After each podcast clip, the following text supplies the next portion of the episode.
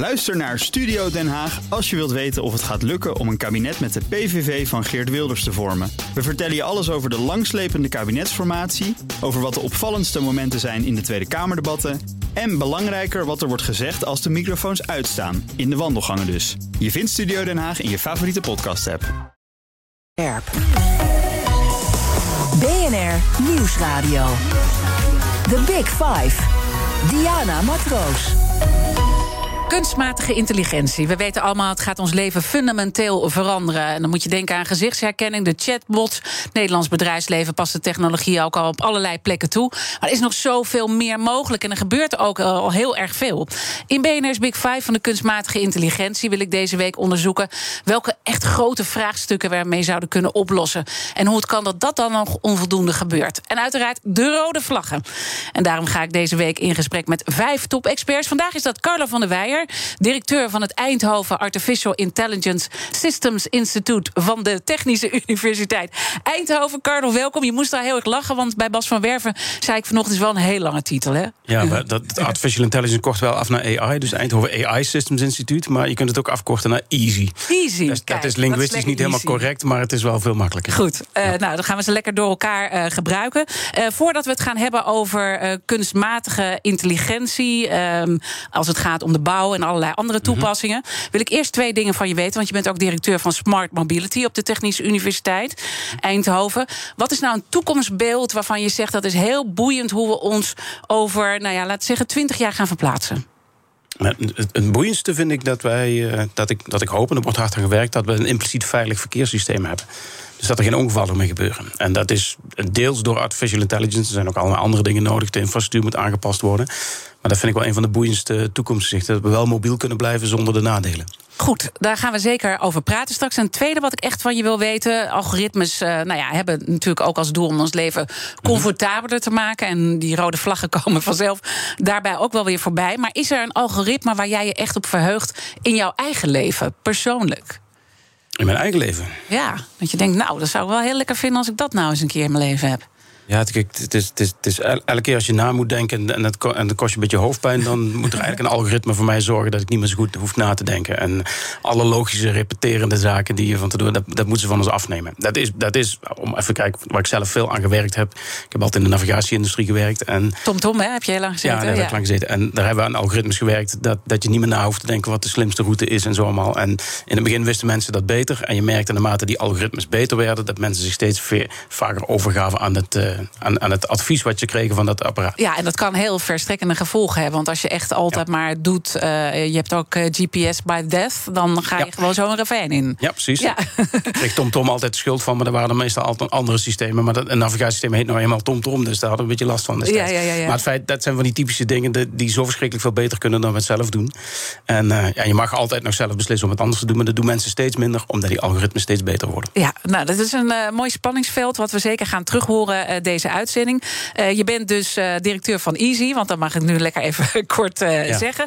En daarmee willen jullie dat machines met behulp van AI uiteindelijk zelfstandig en accuraat kunnen handelen en nadenken. Lukt dat al een beetje? Hoe zijn jullie fair? Ja, dat, dat, dat lukt al. Eigenlijk zijn machines zijn altijd geweest om de mens te helpen en een deel van onze taken over te nemen. Mm -hmm. Vroeger deden ze dat vooral met de armen en benen. Hè, die, dus, dus we werden ineens veel sterker door die machines. Die namen het werk van ons over. En nu zijn ze ook delen van onze, van onze hersenen eigenlijk over aan het nemen, van de hersenactiviteiten. En dat, dat, dat klinkt een beetje eng, maar het is eigenlijk niet ja. anders dan wat we altijd gedaan hebben met machines. En uh, daar zullen we zeker over spreken. Er zit natuurlijk een iets gevaarlijker randje aan dan. Uh, nee, maar je, toch, je moet er een beetje bij lachen ook. Want ja. de, de, mensen die kijken via de livestream, die zien dat dan ook. uh, wat, wat, is dat lachen dat je daar uh, um, ja, zo bij stilstaat? Dat is, dat is wel opvallend iets inderdaad. Als je dat voorspelt van dat het helemaal fout kan gaan met machines die zelf iets doen, dan gaan mensen inderdaad altijd lachen. Vinden ze altijd leuke voorbeelden. En dan, het zijn ook altijd films die, waar, waar het helemaal fout gaat en ja. zo. En uh, dat lachen we een beetje weg. En dat zouden we inderdaad niet moeten doen. Dus daar ging mijn lach niet over. Want, en daar zullen we het zeker over hebben. Want het, ja, die, die, die, machines, kijk, elke technologie die we ooit verzonnen hebben, die had altijd een, een, een, negatief iets. Toen we vuur hebben uitgevonden, toen konden we ook onze vingers branden. En dus moesten we dat reguleren, zodat het allemaal brandveilig is. Want vuur heeft heel veel voordelen. Ja. Ja, dan kun je de winter overleven. En zo heeft elke techniek zijn, zijn, zijn nadelen. Het hoort er gewoon een beetje bij, en je moet erin uh, balanceren. Ja, ja, Alleen, alleen is het met artificial intelligence wel zo dat het, uh, dat het wel op grote schaal vernietiging kan, uh, kan veroorzaken. Dus daar moeten we nog beter bij nadenken. Het moet wel gereguleerd worden. En, en en wat, Ja. wat voorzichtiger met andere technieken. Maar dan die gave dingen, hè? want jullie werken Ja. eh, natuurlijk ook echt samen met eh, de grote bedrijven uit de regio. Heb ik het over een ASML, heb ik het over Philips, Ja. heb ik het over een NX, eh, NXP. Trouwens, dan ben je ook nog eens een keer voorzitter van de Raad van Commissaris bij dat laatste bedrijf. Ja, Ja. maar dat. Ja. Nou ja, dat hoor ik vaker deze week, dat er best wel een overlap zit tussen die wetenschap en het bedrijfsleven. Ja, ja dat, dat, dat klopt. Dat is steeds, steeds vaker is dat verbonden. Ehm, en terecht ook wel, want de ontwikkeling gaat zo verschrikkelijk snel... Mhm. dat je niet meer rustig komt wachten dat de studenten naar je toe komen... die ontwikkelingen meenemen en dan zelf nog een keer doorontwikkelen. Daar moet, daar moet je meteen heel dicht op zitten. En dat doen bedrijven heel erg goed. Dus die, ja, we, we, hebben de hele agenda's ook samen met het bedrijfsleven opgesteld... om te zorgen dat die studenten die bij ons wegkomen... ook het onderzoek dat wij op de universiteit doen... dat dat veel beter aansluit wat zij willen. En dat gaat geen grenzen over dan, dat dat de wetenschap wel op zichzelf blijft staan. Hoe bedoel, je met grenzen? De, Nou ja, als, als de wetenschap te veel gaat doen wat het bedrijfsleven wil, dan, daar, daar zit, dan gaat het ook over commercie. Daar zitten natuurlijk ook wel beperkingen aan. Nee, dat klopt inderdaad. Het is, eh, we, bepalen allebei onze eigen agenda's en we kijken waar de overlap is. Oké. En, zo, en zo moet je het ook wel doen. Ja. Oké, maar dan die gave dingen die jullie doen en de Mhm. vraagstukken waar die grote partijen zoals een ASML, Philips en NXP eh, bij jullie komen. Ja. Nou, dat- dat, zijn meteen de drie toepassingsgebieden. Er zijn meer bedrijven waar we mee werken. Maar wij hebben wel gekozen. Er zijn zo verschrikkelijk veel dingen op het, gebied van artificial intelligence. En wij hebben als Eindhovense Universiteit. We zijn een beetje de machinebouwers. Dus vooral waar die artificial intelligence met machines gaat samenwerken. Daar hebben wij ons op geconcentreerd. Doen nog steeds. En die drie toepassingsgebieden zijn health en smart mobility. En het, eh, het derde is eigenlijk die high-tech industrie.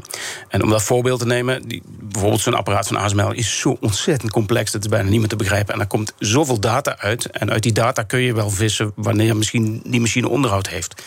Dus, dus en en als je daar artificial intelligence op loslaat, kun je die apparaten nog nauwkeuriger, maar ook veel betrouwbaarder laten werken. En daarom Dus eigenlijk de data beter te organiseren. Dat is dan Ja. wat Ja. zo'n vraagstuk wat, je, wat jullie voor ze oplossen. Ja, ja, chocola maken uit die terabytes aan data die eruit komt, waardoor die machine iets betrouwbaarder wordt. Dat, dat is een typische case waar je AI voor nodig hebt. Bij NXP, dan heb je het over de auto's. Nou, daar, gaan we het nog wel meer over hebben. Maar dat, dat is vooral dat zelfsturend waar iedereen het over heeft. Nou, komt zeker nog terug.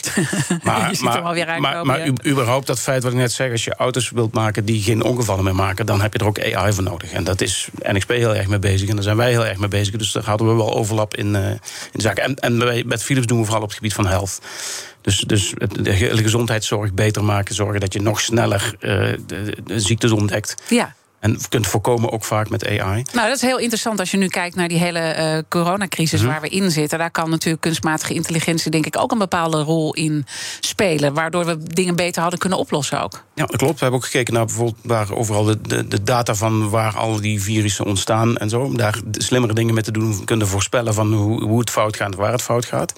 Dat zijn allemaal dingen die je nauwkeuriger kunt doen. Eh, Als jij, ook in die alle onbekendheid van wat er met de virus gebeurde, kun je daar toch weer, weer een stap nauwkeuriger in zijn als je de AI laat helpen. En dan zie ik ook iets als eh, prijswinnende voetballende robots. Ja, die Ja, jullie maken. Dan denk ik van, wat hebben we hier aan als het gaat over de wereld beter maken? Nou, ik vind het, het is een van onze grootste nationale frustraties dat wij eh, altijd als we in finale staan, dat we tweede worden. Ja, ja, Dus dat- ja, ja. Dat hebben we vier keer, vier keer meegemaakt. hè. Drie, drie keer bij de heren en toen hebben we de dames maar gestuurd. Van die, en die werden ook tweede, een paar jaar geleden. En, eh, nee, dus, dus, dus hebben we dat met techniek geprobeerd. En we zijn al zes keer wereldkampioen robotvoetbal. En dat is voor ons natuurlijk een... eh, het is de bedoeling dat ze op een gegeven moment beter voetballen dan een mens. Dus dat is in 2040 zou dat het geval moeten zijn. Ah, dat is Maar- best snel. Ja, dat, dat is best snel. Ja. Dat is, Ja. Op dit moment beginnen ze, beginnen ze behoorlijk goed over te spelen en zo allemaal. Maar het, het leuke van dat soort dingen is, het, het trekt studenten aan. Het is een ontzettend leuk project om aan te werken. Ehm, je, je doet tegen concurrenten uit China, Portugal en overal eh, komen ze vandaan. In Duitsland zit er een paar. En als de wedstrijd over is, moeten die robots open gaan. Dan moet je al je software in laten kijken. Dus dan ga je heel veel van elkaar leren. En dat is een enorme mooie manier om heel snel die techniek onder de knie te krijgen. Want wat die robots doen, die maken een wereldmodel. Die kijken waar de andere spelers staan, waar de bal is. En, en ja, dan gaan ze beslissing nemen. En dan gaan ze zelf ook ergens naartoe rijden. En dan gaan ze acteren. Dat is precies hetzelfde als wat een zelfrijdende auto of wat, wat, wat elke machine Dus je kan doen. echt van dat kan je heel veel leren om ook op andere gebieden toe te passen. Ja, precies. Ja. Dus, dus heel, er is een zo'n heel team is eh, naar ProDrive, is ook een bedrijf bij ons in de, in de regio. Die, eh, die, die maken zelfrijdende robotjes voor fabriekvloeren. En er is heel zo'n voetbalteam daar gaan werken om die te maken. Die zijn nou wereldleider op dat soort gebieden. Dus eh, Ja, dus het kan heel veel impact hebben. Ja. Waar, wa- wat is nou echt iets waarvan jij echt mega onder de indruk bent, waar je nu aan werkt en waar je heel grote verwachtingen van hebt? Um, dus kijk, ja, het, het, is echt ontzettend veel. Wij, wij zijn met ongeveer een 150, ja, middels 200 uh, onderzoekers die ermee bezig ja. zijn. En ook steeds meer studenten die uh, op AI bezig zijn. Dus de, de, voorbeelden die gaan ook exponentieel omhoog. Ik heb pas weer gezien dat wij, uh, we zijn, je noemde al de bouw.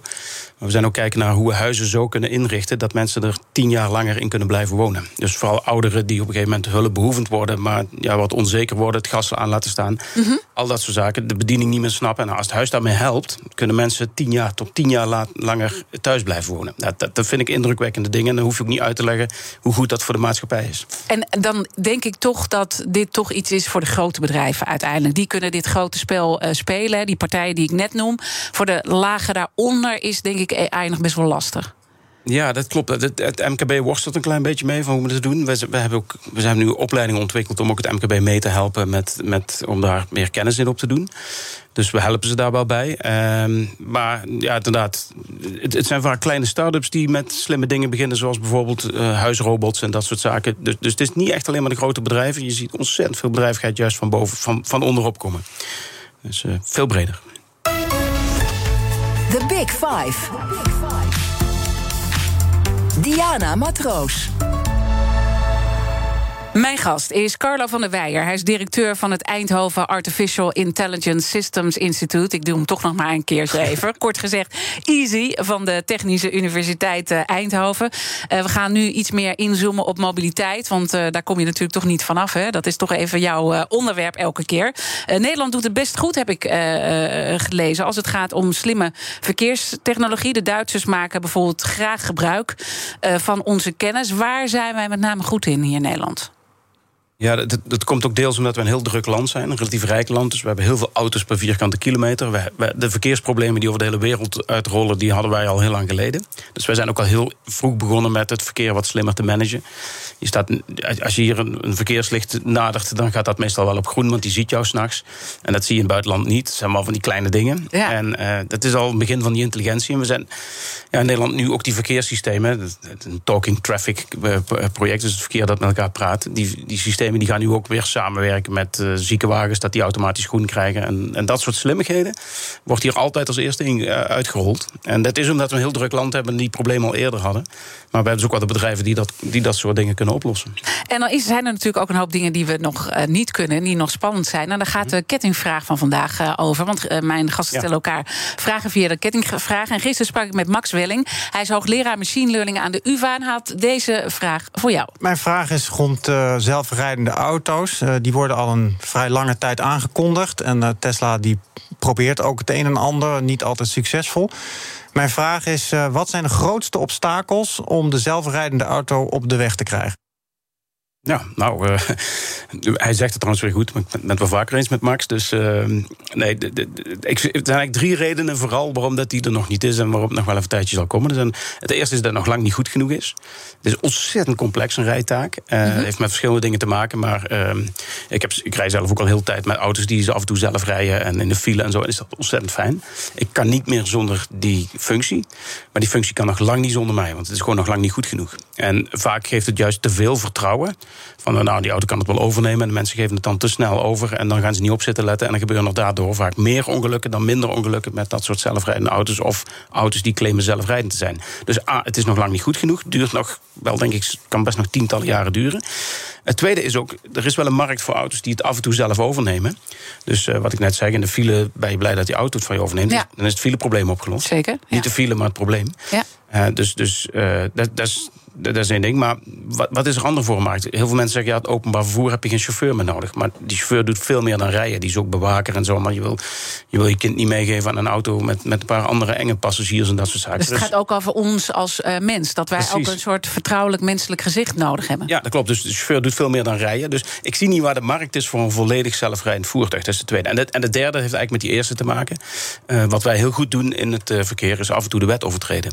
Als jij niet altijd de wet overtreedt, of niet af en toe, sorry, zo moet ik het zeggen, maar niet regelmatig de wet overtreedt, ben je een heel gevaarlijke verkeersdeelnemer. Ja. Dat klinkt wat paradoxaal. Nou ja, daar heb je zelf ook wel voorbeelden van, toch? Die je hebt meegemaakt. Ja, ja van toevallig twee weken geleden van het heeft heel veel geschreven. Ja, die heb ik gelezen. Ja, ja dat klopt. ik, ik reed een keer door, door de Ardennen, of die snelweg van Luik naar, uh, naar, naar, Luxemburg.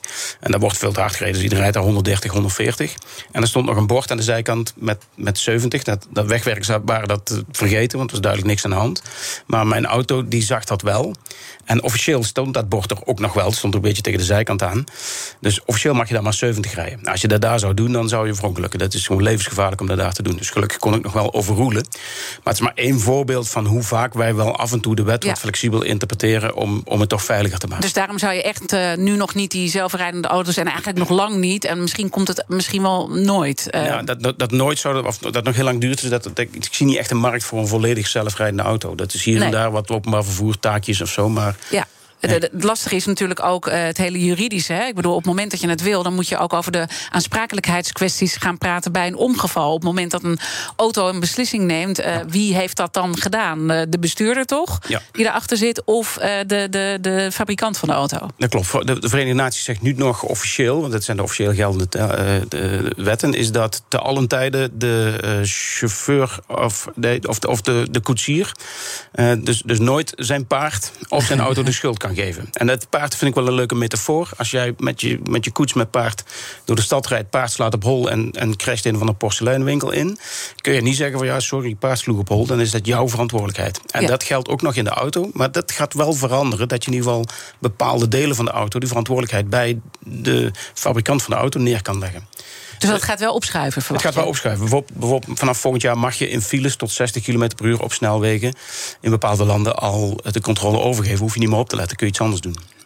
Dus Zo, echt waar? Dat ja, alleen, maar dan wel alleen in files op snelwegen... omdat daar weinig, weinig rare dingen kunnen gebeuren. Dan, uh, maar als er dan wel wat misgaat dan ligt de verantwoordelijkheid bij de fabrikant. Die gaat dan bij de fabrikant liggen. Hetzelfde als dat als jij rijdt en uh, jouw, jouw wiel, uh, vijf wielbouten die, die, die knappen tegelijk af. Ja. Dat is natuurlijk een ontzettend kleine kans dat ze alle vijf tegelijkertijd breken. Maar als dat gebeurt, is dat toch wel een fout van de fabrikant. Ja, maar als jij dan net schetst dat we eigenlijk altijd juist de aandacht erbij moeten houden, vind je dat een mhm. goede zaak dat dat al opschuift? Ja, ik vind dat, ik vind dat in files niet zo'n probleem, want er kan niet zoveel fout gaan. En, en het zet wel meer. Nou ja, je, ik, auto... ben ik ben zelf in een file uh, van achter keihard aangereden van iemand die de file niet zag. Dus er kan heel veel fout gaan in de file. Ja, dus wel onder, onder uh, die auto's moeten dan wel die die, dat doen, die de aandacht uitgeven, die moeten wel voorzien zijn van die apparatuur. En, en een auto die achterop een file knalt, nou hebben we het toch even over AI. Dit is eigenlijk wel een ongeluk wat niet meer mag gebeuren. Er ligt techniek op de plank en die kun je zelfs nog naar de rand in je auto zetten om dat soort knullige ongevallen te voorkomen. Klein camera, ja, een klein cameraatje achter je ruit die een beetje in de gaten houdt en het begint te piepen als je richting een. Uh, een, een, een file rijdt. Dat, dat kun je gewoon. Dat is... Maar het probleem is natuurlijk dat iedereen, want dit was ook een wat oudere auto die ja. achterop mij knalde. Weet je, je moet op een gegeven moment ook, als je dat dan op die manier gaat vrijgeven, moet iedereen in dit soort auto's rijden. Want anders wordt het natuurlijk ook wel een soort rare uh, situatie dat de een helemaal modern is uitgerust en de ander niet. Ja, dat klopt. Maar dat, dat, hebben we nu in het verkeer ook al. Nieuwe auto's nou maken 20 tot 40 keer minder ongevallen dan oude auto's. Dus we moeten, ja, dan kun je het wagenpark sneller verversen. Maar het is toch ook zo, als, een, als bepaalde technologieën, als maar een deel van de auto's die hebben, dan werkt dat voor het hele verkeer al veiliger.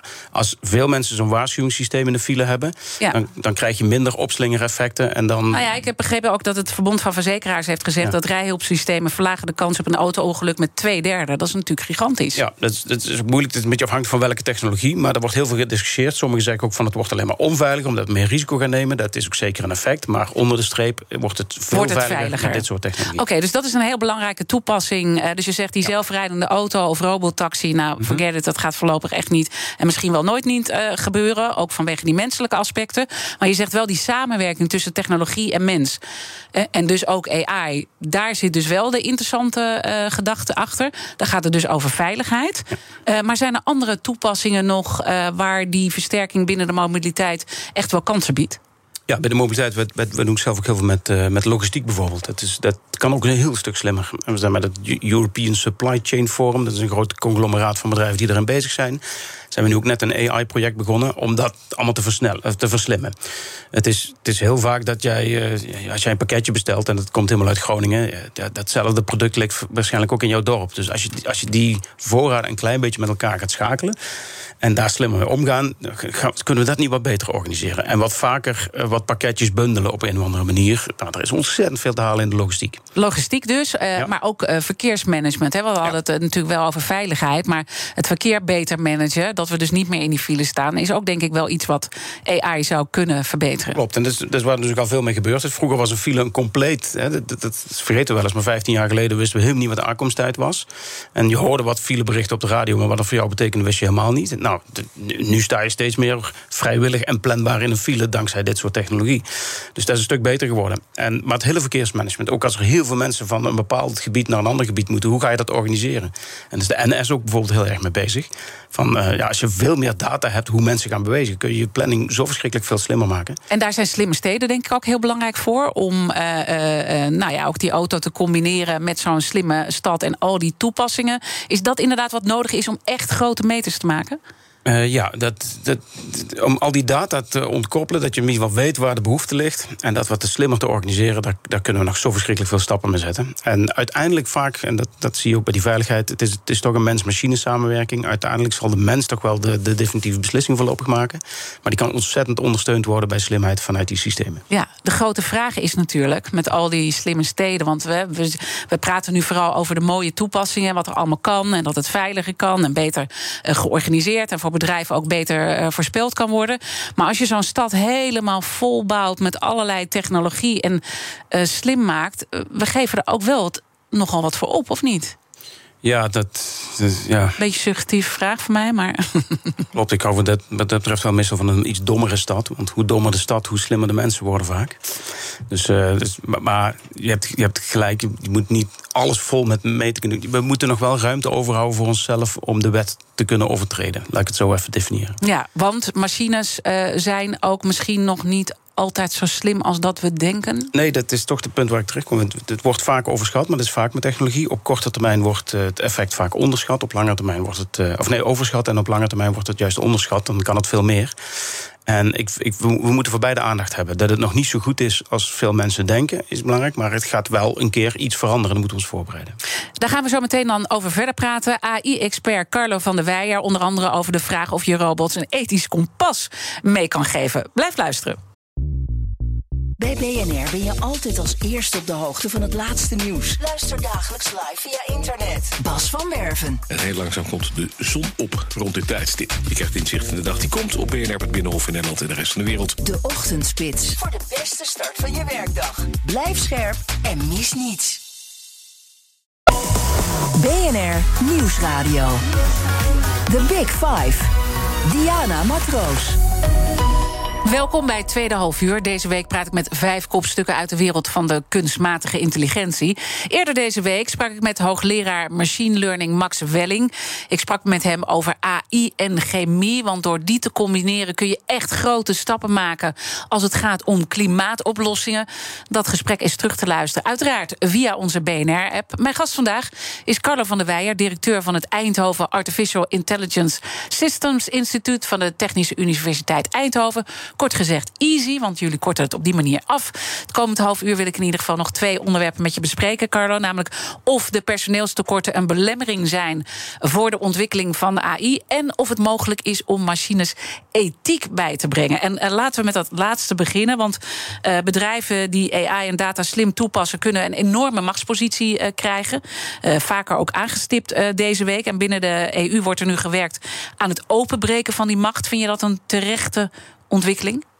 Uh, ja, ja het, is ook typisch Europees. Uh, als je het even heel plat slaat, heel zwart-wit, is bij China is de overheid die het allemaal aanstuurt. En er worden ook geen vragen gesteld. Uh, in, de Verenigde Staten is het bedrijfsleven relatief machtig. En ja, dat, dat spreidt ook de hele wereld over. in Europa gaan wij altijd uit van het individu. En dat is niet de snelste manier. Maar ik denk toch dat we eraan vast moeten houden om te zorgen dat het, uh, ja, dat, dat het toch met onze democratische achtergrond, uh, dat, dat, dat we dat aan vasthouden. Ik denk dat het op de lange termijn de enige manier is. Om die macht open te breken. Om die macht open te breken en toch vanuit, altijd vanuit het recht van de individu uh, te rekenen. Dus uh, ja, dat, dat, dat, zijn, dat zijn belangrijke processen. En die zijn ontzettend lastig. Zeker als je dat met heel veel landen tegelijkertijd moet uh, beslissen. Ja, en dat, dat loopt dan ook allemaal vertraging op, uiteraard. Ja. maar toch dan even wat dan die grote risico's zijn. Want dat heeft ook met die, het openbreken van de macht te maken. Laten we maar even een, een voorbeeld wat iedereen natuurlijk wel kent. Google. ik rij ook altijd met Google in de auto. Lekker makkelijk. Ja. maar welke keerzijde zie jij? Ja, als je met, eh, op, op, op dat geval, kijk, als, als Google het complete verkeersmanagement in Nederland overneemt, omdat iedereen via Google Maps hun, uh, een, een, een, reis plant, kunnen zij daar ook voorkeuren in gaan aanleggen. Die misschien niet helemaal stroken met hoe wij het graag zien. Zoals? Ja, als zij puur op de snelste route gaan of zo. Of, of, of ja, zij, zij kunnen zelfs een klein beetje tunen om jou zo te sturen dat jij met, met die service gaat die hen het meest betaalt. En dat hoeft maatschappelijk niet het beste te zijn. En dat, dat zijn wel dingen die. Ja, of, of maar, maar hoe bedoel je dan dat, dat uh, ik een bepaalde route ja. opgestuurd word, waardoor ik uh, langs een bepaald uh, gebied kom waar ja. commercie te halen valt? Is dat het? Ja, bijvoorbeeld. Dat zou, dat zou theoretisch kunnen. Dat zal niet zo snel gebeuren. Maar je hebt, je hebt bijvoorbeeld. Ik hoor mijn collega zeggen langs de McDonald's. Ja, dat is, dat is als McDonald's iets meer. Ik mag daar niet meer heen van mijn man, maar. nee. Je, ik, zei, ik zou je een leuk verhaal vertellen. We waren. nee, dat is echt helemaal off-topic. Maar we waren in het buitenland. En ik vind McDonald's vond ik altijd super lekker. Toen zei hij: Kijk, er is een McDonald's. Zullen we, zullen we daar naartoe gaan? Ik zei ja. Dus wij gingen de snelweg af. En toen reed hij langs de McDonald's, toen reed hij in de Oh, hij heeft er letterlijk langs gereden. Ja, zo En je hebt verder niks te zeggen. Nou, ik heb heel veel te zeggen, maar op dit punt uh, niet, nee. Maar goed, uh, nee, dit maar is echt dat, helemaal off-topic. Uh, nee, maar, maar dat, is, dat, is, ook een algoritme wat jouw man dan jou overroelt. En op dat moment. Ja. En als het algoritme van Google jou gaat overroelen, is maar de vraag dan of zit je... bij of, de McDonald's. Of jij, ja, misschien dat, of weer heel iets anders wat nog slechter voor je is. Nou, ik moet wel zeggen dat ik de laatste tijd merk met die navigatie... dat hij me steeds een kant op stuurt. Dat ik dan denk, hè, maar dat klopt helemaal niet volgens mij. Want ik heb vaker deze route gereden. En het zou het al kunnen zijn dat ze dat aan het doen zijn dan op dit moment? Ja, waarschijnlijk. Of meestal, dus, ik weet dus niet wat de algoritmes van, van Google zijn, maar uh, dat, dat, ik denk het niet. Maar het is wel Waarom een feit. niet? Want het is, het is toch een Google-navigatie ja, die ik gebruik. Ja, en ik, ik denk dat als dat soort uh, algoritmes erachter zitten... dat kan ontdekt worden. En ik denk ook dat dat niet mag. Maar even los daarvan, het is wel zo dat, dat die algoritmes wel zo goed zijn... dat ze dat zouden kunnen doen. En het is maar de vraag waar dat precies gebeurt. En het is al met meningsvorming uh, vaak onbedoeld... dat ze toch een zware polarisatie hebben op dit moment. Want dat, kan, dat is door die algoritmes. Ja, en zo'n Uber-partij, zo'n zo'n partij die ook... nou, ja alles zo'n beetje overnemen. Wat zou daar een keerzijde kunnen zijn? Ja, als, als Uber bijvoorbeeld het hele taxivervoer over zou nemen... Dan heb je misschien wel beter taxivervoer voor de meeste mensen. Maar je kun, kun je Uber ook verplichten om een blinde geleidehond mee te nemen... of om een rolstoel mee te moeten nemen. Dat, dat is wel een verplichting voor taxis. Ja. Ja, kijk, als Uber dat niet hoeft, dan heb je ook geen gelijk speelveld. En dan is het ook makkelijk te concurreren. En dan blijft de taxiwereld dadelijk met, de, met, met de duurste ritjes overzitten. En, en dat soort zaken. Het is net als met verzekeringen. Als die algoritmes gewoon precies weten wie er voorlopig niet ziek gaan worden, Mhm. dan gaan die verzekeringen naar een of andere partij die het heel goedkoop kan aanbieden. En dan blijven de dure mensen allemaal bij degene zitten die, uh, ja, die mogen de leftovers doen. En dan, dan trek je het complete marktscheef. En dat, dat zijn gewoon gevaarlijke processen die AI. Uh, dus dat zijn echt wel scenario's waar we dus serieus ook rekening mee moeten kunnen houden. Want Ja. als ik kijk hoe massaal iedereen nu over dit soort op systemen overstapt, omdat het lekker gratis is, maar dat is het dus niet, uh, want je legt ergens een macht neer en met macht kan iets uh, gedaan worden. Wat, wat, wat zouden we moeten doen? Wie moet hier dan de rol pakken? Er, er gebeurt heel veel op Europees vlak op dit moment. En, uh, en, en wij vinden cookie-wetgeving en dat soort dingen, dat, dat vinden we allemaal een beetje onzin. En privacy, ik heb toch niks te verbergen, zeggen veel mensen. Mm -hmm. Die mensen hebben wel heel veel te verbergen. Dus uh, dat besef moet er komen. Dus, we moet, dus ja, dat, het is zwaar. Ik ben, ik, ik ben een techneut, dus ik, uh, ik, ik, ik, ik merk dat het probleem er is. Maar je, je raakt echt grenzen aan de ethiek en aan de, aan de rechts, rechtspraak... die, uh, die, die ontzettend veel, veel intelligentie nodig hebben van ons. Genuine intelligence ja, nodig hebben om dat ja. goed te regelen. Nou, laten we daar dan even over praten. Want je hebt er onlangs ook over geschreven. Ik weet Mhm. mm -hmm. nou niet, ik denk in onze FD... dat je daar een artikel over geschreven hebt. Ja. als apparaten zelf gaan nadenken en beslissen, dan is het te hopen dat ze zich aan een aantal geboden gaan houden, schreef ja. je. Maar... Ja, de, de, de Asimov schreef, want er zijn natuurlijk heel veel films en boeken en, en, en allerlei science fiction met de meest dystopische uh, scenario's. En het, het WRR, Aaron Sheikh was hier eerder deze week, die ja. heeft dat rapport geschreven. En die, die zei ook van ja, we moeten niet zo in dystopische uh, scenario's uitvallen. Het is een beetje overdreven. En uh, het heil aan de andere kant is ook nog niet zo groot. Nou, ik, ik vind wel dat we aan beide extremen goed moeten nadenken. Want het is, het is theoretisch wel mogelijk dat we daarin komen. we moeten niet in de extreme denken, maar jij zegt we moeten juist wel in de extreme denken. Ja, vind ik wel. Want het, het is potentieel wel mogelijk dat het helemaal fout gaat. En het is ook potentieel heel mogelijk dat het, dat het compleet uh, utopia wordt. Dus mm en de waarheid zal ergens in het midden liggen, maar het moet gereguleerd worden. Wat, wat, wat Asimov al schreef, die science fiction uh, schrijver in de, in de 50 jaar vorige eeuw, ja. die zei dat robots, die had al drie wetten. Die zei het eerste, robots mogen mensen niet beschadigen of niet doden. Ten tweede moeten ze luisteren. Tenzij dat in conflict is met wet nummer 1. En ten derde moeten ze voor zichzelf zorgen. Tenzij dat weer in conflict is met nummer 2 of 1. En dat zijn maar drie wetten waar ik zo een paar uitzonderingen op kan verzinnen. En er zullen nog meer wetten nodig. Maar er moeten een soort van tien geboden hebben. waar die robots zich uh, in de toekomst gaan houden. Want wat, wat belangrijk is om te beseffen is dat ze misschien nu, dat hebben we een paar keer gezegd, nog niet zo intelligent zijn als wij. Maar dat punt gaat wel komen. Want Hoe snel gaat het komen, denk je? Ja, dat, ze hebben pas 20, 30 van de, van de meest vooraanstaande wetenschappers gevraagd. En die kwamen gemiddeld op 2060 uit. Dat je dus een een artificial genuine intelligence heet dat. Dus dat, dat, ze alles een beetje beter kunnen dan wij. Ja, want dat, dat heb ik eigenlijk geleerd deze uh, week. Is dat uh, wij zijn heel erg gewend om intelligentie in één ding te benoemen. Maar als je naar AI kijkt, dan heb je gewoon delen van intelligentie waar je het moet opknippen. En in één deel zijn ze nog heel erg dom. Namelijk iets wat ze hebben geleerd op een andere situatie toepassen. Precies. Daar zijn kinderen echt mega veel sneller uh, mee. Maar op andere delen van de intelligentie zijn ze nu al veel beter. Daar zijn ze al veel beter. En, en dat kan ook al veel meer impact hebben. Dus we hoeven misschien niet op die artificial general intelligence te wachten voordat het al eh, behoorlijk fout kan gaan. Dus we moeten er nu wel over nadenken. Maar 2060 zijn ze slimmer dan wij. En heel kort daarna zijn ze een miljoen keer slimmer dan wij. Want dan gaan ze zichzelf nog slimmer maken. En dat, dat, dan kom je toch in dystopische scenario's. En dan hopen we dat ze zich aan die tien geboden, of twintig, of 500 of twee, ik weet het niet.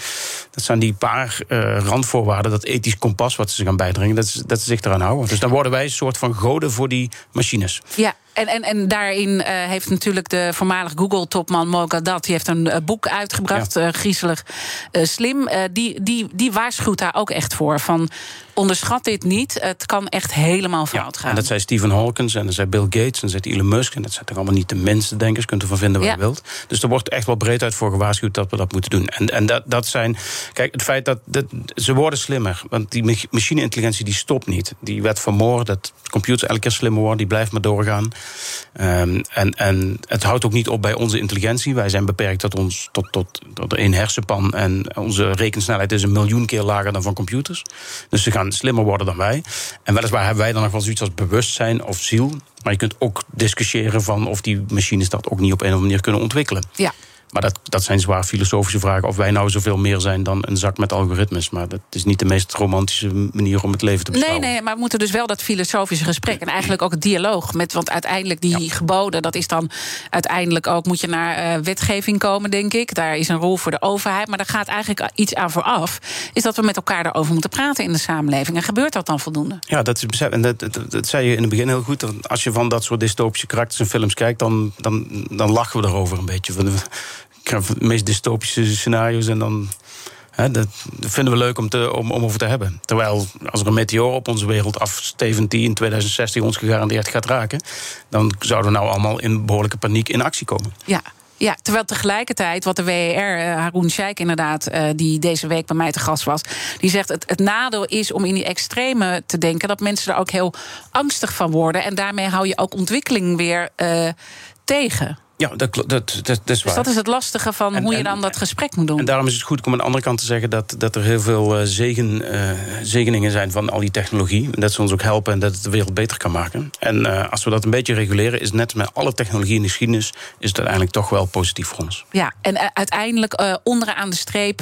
waar, waar maak jij het meeste zorgen over als het gaat om de risico's? Is er een concreet ding? Gaat het dan meer om een deepfake of gaat het meer over discriminerende algoritmes? Waar zit hem? Waar zit die? Het gaat eigenlijk over dat technologiebedrijven en of dat, dat in ieder geval externe mensen ons beter gaan begrijpen dan wij onszelf. En daarmee ook ons lot kunnen bepalen. Dus daar heb je toch meer over manipulatie? Ja. Zometeen praat ik verder met AI-expert Carlo van der Weijer... als het gaat om onze positie in Nederland met AI-vergelijking uh, uh, internationaal. Maar eerst even naar Iwan Verrips. Zometeen BNR Breekt. Wat ga je doen uh, voor moois weer vandaag? Nou, we kwamen erachter dat we nu 13 uitzendingen op één rij over corona hebben gehad. Dus we dachten, nou, stel even klaar. Ja. We gaan het hebben over Global Gateway. Dat is dat project gisteren door de Europese Commissie aangekondigd. Waarmee de Commissie, ja, ik zeg maar even een beetje armpje wil gaan drukken met China. En de, um, wil, Europa wil nu ook honderden miljarden gaan investeren in allerlei ontwikkelingslanden. Zoals China dat ook doet met die nieuwe zijderoute. Maar dan op een iets andere wijze, uiteraard. Um, en uh, wij vragen ons af: is dat een goed idee dat Europa dat gaat doen? Moet Europa vol de concurrentie aangaan om allerlei geld te pompen in buitenlanden? Ons breekijzer is daarom vandaag: Europa moet China niet gaan naapen met miljarden investeringen in het buitenland. En ik ben dus heel benieuwd hoe onze luisteraars erover denken. Kan misschien Brussel beter gewoon geld in Euro Europa ja. zelf investeren? Uh, en niet uh, meegaan in initiatieven waar je mee misschien ook weer ja, allerlei neocolonialistische trekjes zou kunnen gaan krijgen? Of is het een goed idee om China te concurreren om de gunst van arme landen? En kunnen wij dat misschien op een betere wijze? Kunnen wij dat op ethische wijze? Zou dat een soort unique selling point kunnen worden? Nou, daar gaan we allemaal over praten. Ons breekijzer. Europa moet China niet gaan naapen met miljarden investeringen in het buitenland. Vanaf 11 uur kunnen luisteraars bellen. Ik ben heel benieuwd hoe zij erover denken. Um, 020 468 4x0. Over een minuutje of 14 bellen. 020 468 4x0. Mooi, lekker verfrissend. Even een ander ja, thema. Ik was Helemaal een beetje klaar mee. Ja, goed. BNR Nieuwsradio. The Big Five. Diana Matroos.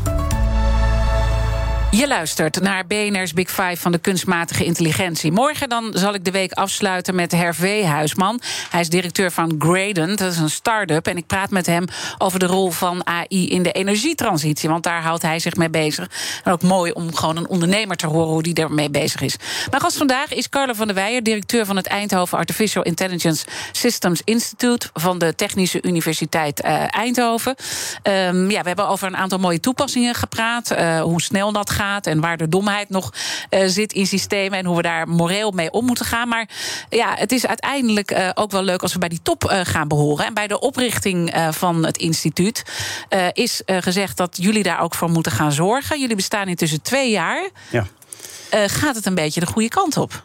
Uh, ja, kijk, er komen enorm veel Europese gelden beschikbaar en zo. Daar staan we goed voor gepositioneerd om een groot deel naar Nederland samen met andere universiteiten te trekken. -hmm. uh, in Nederland is de NL-AI-coalitie opgericht. En uh, dat, dat, dat vind ik een heel goed eerste stap. Want uh, bijvoorbeeld over die, waar we net over hadden, al die maatschappelijke thema's en zo, daar, daar gaat het eerste geld, gaat, dan komt geld uit het groeifonds. In totaal 276 miljoen. Uh, 44 miljoen daarvan gaat nu al meteen naar allerlei labs om die uh, ethische en maatschappelijke en juridische zaken te bestuderen. Dus, ja, die jij zegt, die zijn zo ontzettend ja, belangrijk. belangrijk. Het moet samengaan ja. met de ontwikkeling van dus, de technologie. Dus, dus die Nederlandse AI-coalitie is goed bezig, vind ik. Daar zijn we ook bij aangesloten. Uh, wij zijn ook, want wij, wij wilden ook AI-opleidingen, dat je in Eindhoven AI kunt studeren. Dus we zijn uh, nu in september is dat begonnen. En het is meteen als een van de beste opleidingen beoordeeld door de studenten. Daar zijn we ook trots op.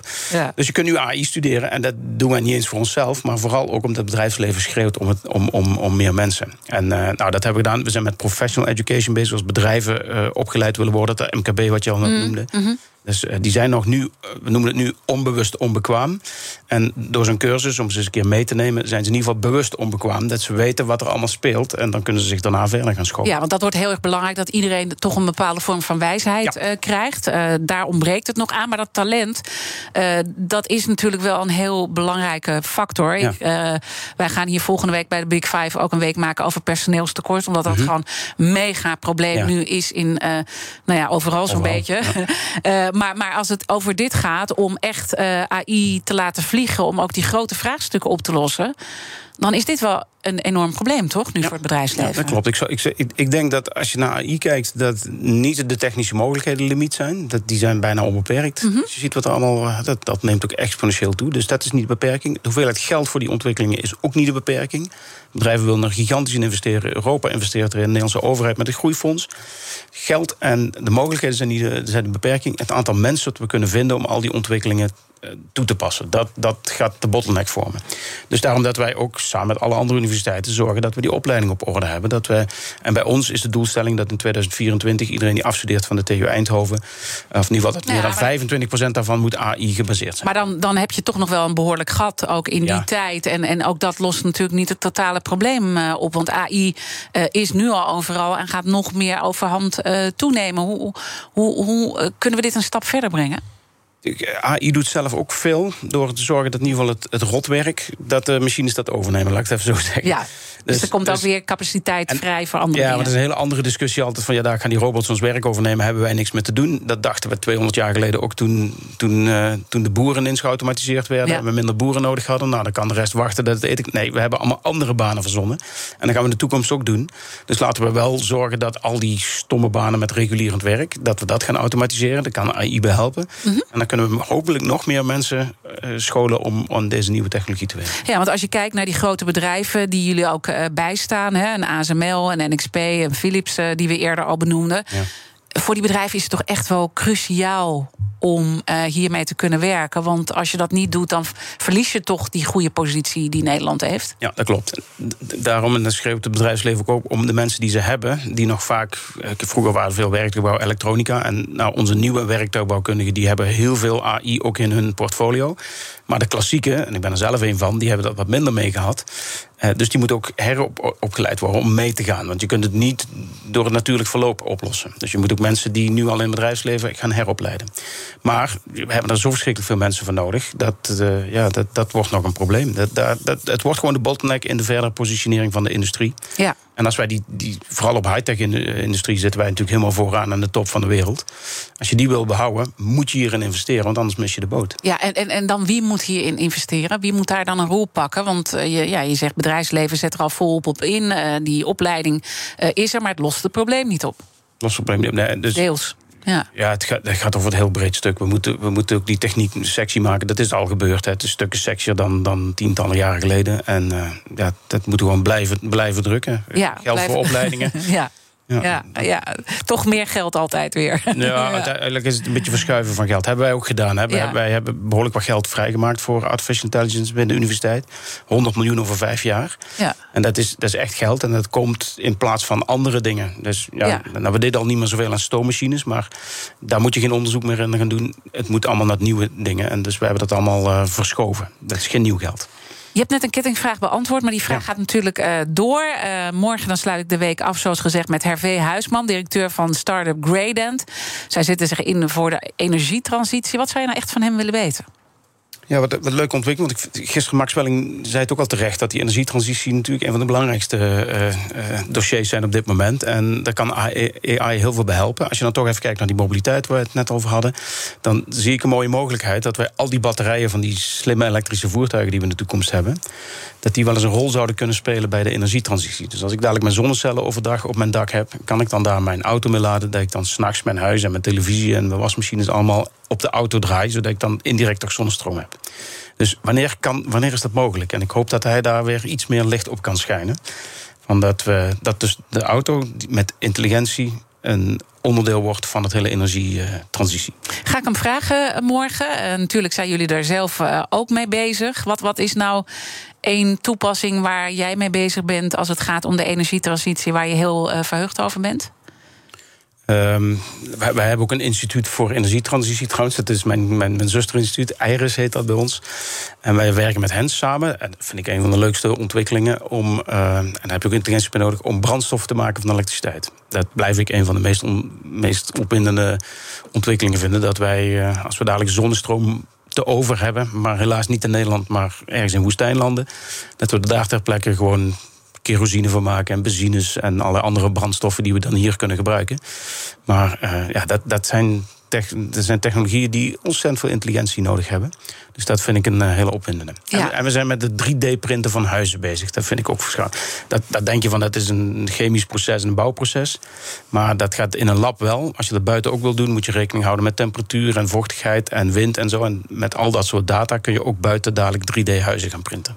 Nou, dat zijn twee, ding, twee van ontzettend ja. veel leuke dingen die op een universiteit dus je hebt gebeuren. nog uh, genoeg dingen om je uh, op te verheugen. Want ik, ik zie ook bij jou een soort plezier als je je over je vak praat. Wat is jouw grootste fascinatie binnen dit vak?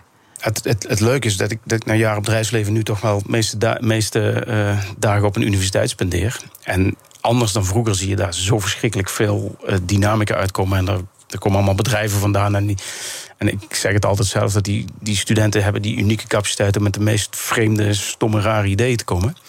En dat is wel waar de doorbraak voor de toekomst in zit. Dus het is niet andersom. Het zijn, de meeste zijn gewoon niet zo slim ideeën. En zou dat dan misschien ook een heel belangrijke les zijn uh, voor het bedrijfsleven? Laat die gekke ideeën ook toe van die studenten. En blijf niet te veel in je ivoren toren zitten. Ja, met, met de waarschuwing dat het, dat het ook vaak gewoon echt, echt stom ideeën zijn. ja, maar er zit een doorbraak tussen, dus hou ze wel in de gaten. Want er zit altijd een idee bij wat het bedrijfsleven compleet kan, uh, kan omduwen. En daar kun je maar beter bij zijn. Goed. Dankjewel voor dit uh, gesprek, uh, Carlo van der Weijer. En uh, natuurlijk zijn alle afleveringen van BNR's Big Five zoals altijd terug te luisteren. Je vindt onze podcast traditiegetrouw in onze BNR-app. Of natuurlijk via de ouderwetse snelweg bnr.nl.